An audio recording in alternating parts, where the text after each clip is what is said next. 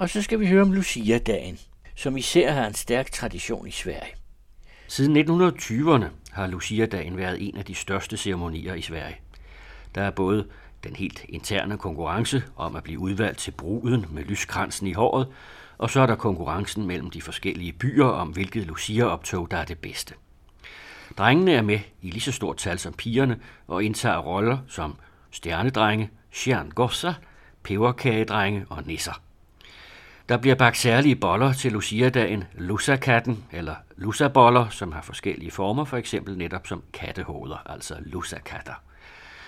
Lucia-natten var ifølge ældre almanakker, almanakken er den, der angiver solen som månens daglige positioner, natten mellem den 12. og den 13. december. I de gamle almanakker blev det betragtet som årets længste nat, og den blev kaldt lusenatten, en farlig nat med overnaturlige væsener og hvor alle dyr kunne tale. Mørke og lys, kulde og varme er de overordnede elementer i Lucia-fejringen, den mørke kolde vinter, der langsomt bliver til den lyse sommer.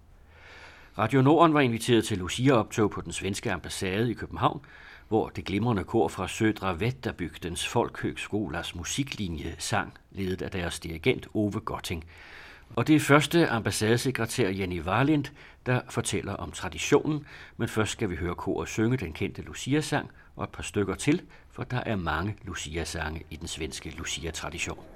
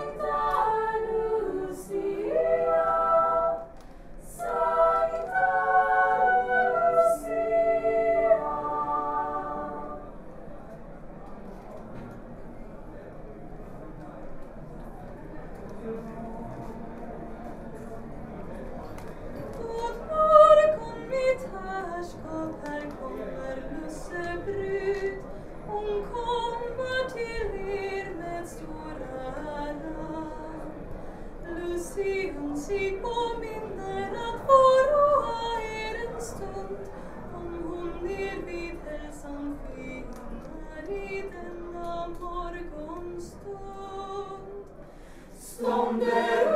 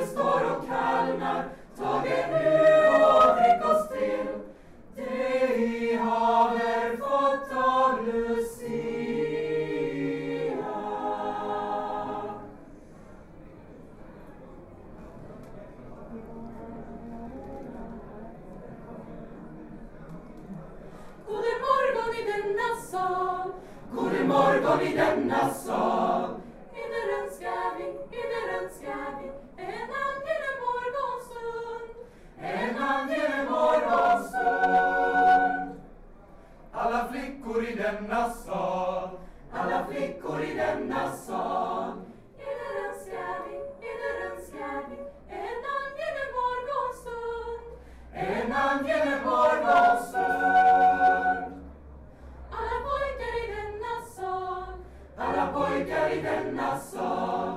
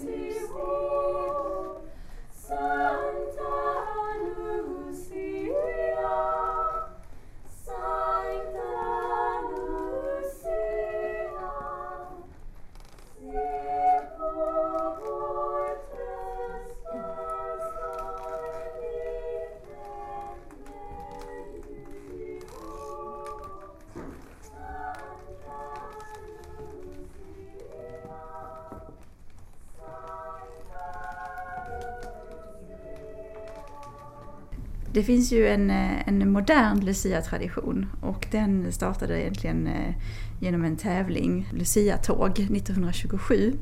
Det eh, arrangerades av en svensk tidning som heter Stockholms Dagblad. Och sen 1927 så har det då spridit sig väldigt snabbt över Sverige och eh, även lite grann till våra grannländer. Men det finns ju också äldre rötter till denna Lucia-traditionen. Och eh, att man har firat detta väldigt lång tid tillbaka. Så att det gjorde man ju även på 1700-talet och Mm. säkert tidigare än så också. Eh, Och egentligen så firar man då en slags eh, vintersolstånd. Att natten mellan den 12 och 13 december, det var den allra längsta natten på året innan man la om kalendern. Mm.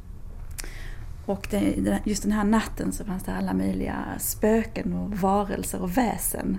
Ehm, det var lite vilt helt enkelt och de, ehm, även djuren kunde prata med varandra just den här natten mellan den 12 och 13 december. Så det var mycket, mycket väsen i rörelse så att man skulle liksom passa på lite. Och i vissa delar av Sverige så vågade människorna inte gå ut utan man hade kanske istället en lussevaka, att man stannade uppe. Och det är alltså en gammal sak, den här med, att, man, at den 12. och 13. december, det, er sådan måske tilbage til middelalderen eller Ja, sådan ja, precis. Ja. Jag vet att bestämt i alla fall att på 1700-talet så firade man Lucia, men säkert längre tillbaka än så också.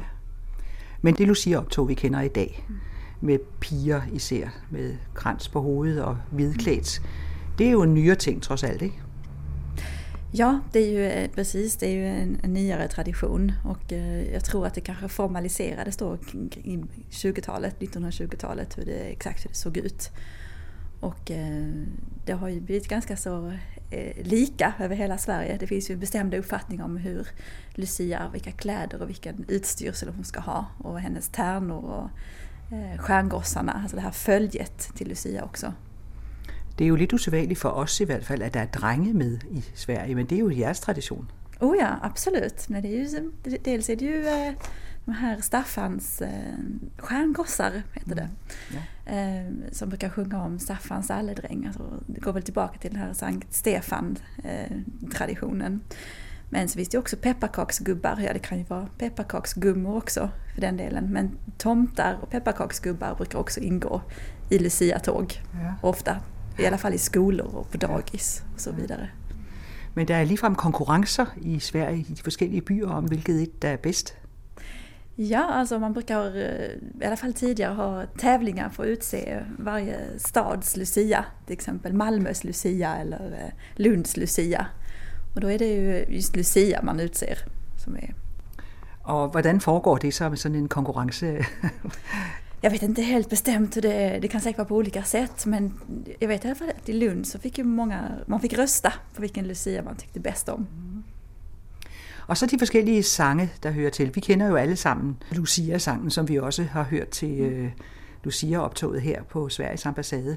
Men de sang jo mange andre sange, som jo også indgår i jeres Lucia-tradition. Absolut, det finns eh, många, många fler sånger än- än just Lucia-sången. Det finns en hel eh, uppsättning sånger om, eh, ja, dels om, om Lucia men dels om pepparkaksgubbar och tomtar och, och stjärngossarna har sina bestämda sånger. Så det finns, eh, det är en väldigt stor eh, repertoar egentligen som Lucia-tåget sjunger. Og det er jo sådan ret, øh, nogle ret nye sange, ikke? fordi de er jo med i den her nye tradition. De er så skrevet til Lucia-optogene. Jag tror att det finns eh, äldre ursprung om man tittar på Staffan Stalledräng till exempel. Eh, Men det, det har säkert, de är säkert inte helt medeltida de här sångerna utan de är säkert av nyare art. Men ibland sjunger man ju även julsånger. Alltså Lucia blir ju för många starten på julfirandet. Särskilt på arbetsplatser och skolor så är det just med, med vid Lucia som julfirandet på allvar börjar. Men øh, i de mindre byer i Sverige, der går man også udendørs, ikke? Der går man også fra hus til hus, eller hvordan er det?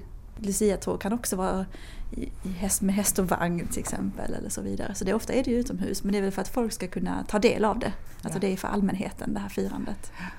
Og så er der det med de der kager. Der er også noget, der hedder lyssekatte. Lussekatter, ja precis. Eller lussebullar. Man bakar ju, eh, det är ju saffransbröd, alltså vetedeg med saffran i. Och det kan man baka på många olika sätt. Men det mest vanliga är ju sådana här lussekatter. Det finns många olika former och vissa är nog, eh, alltså det är gamla traditioner, det finns något som heter prästens hår. Så man, man bakar det här brödet, saffransbrödet i olika former.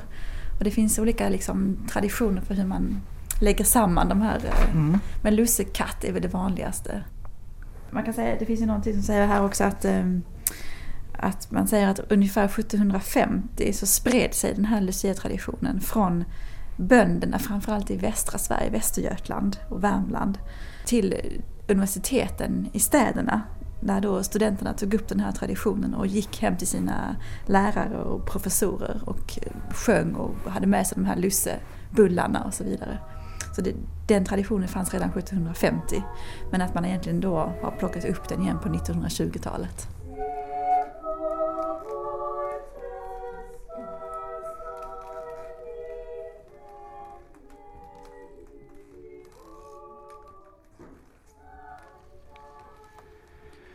Her forsvandt koret fra Södra Vätterbygdens Folkhögskolas musiklinje, som gik Lucia-optog på den svenske ambassade 13. december. Jenny Warlind, første ambassadesekretær, fortalte om den stærke Lucia-tradition i Sverige.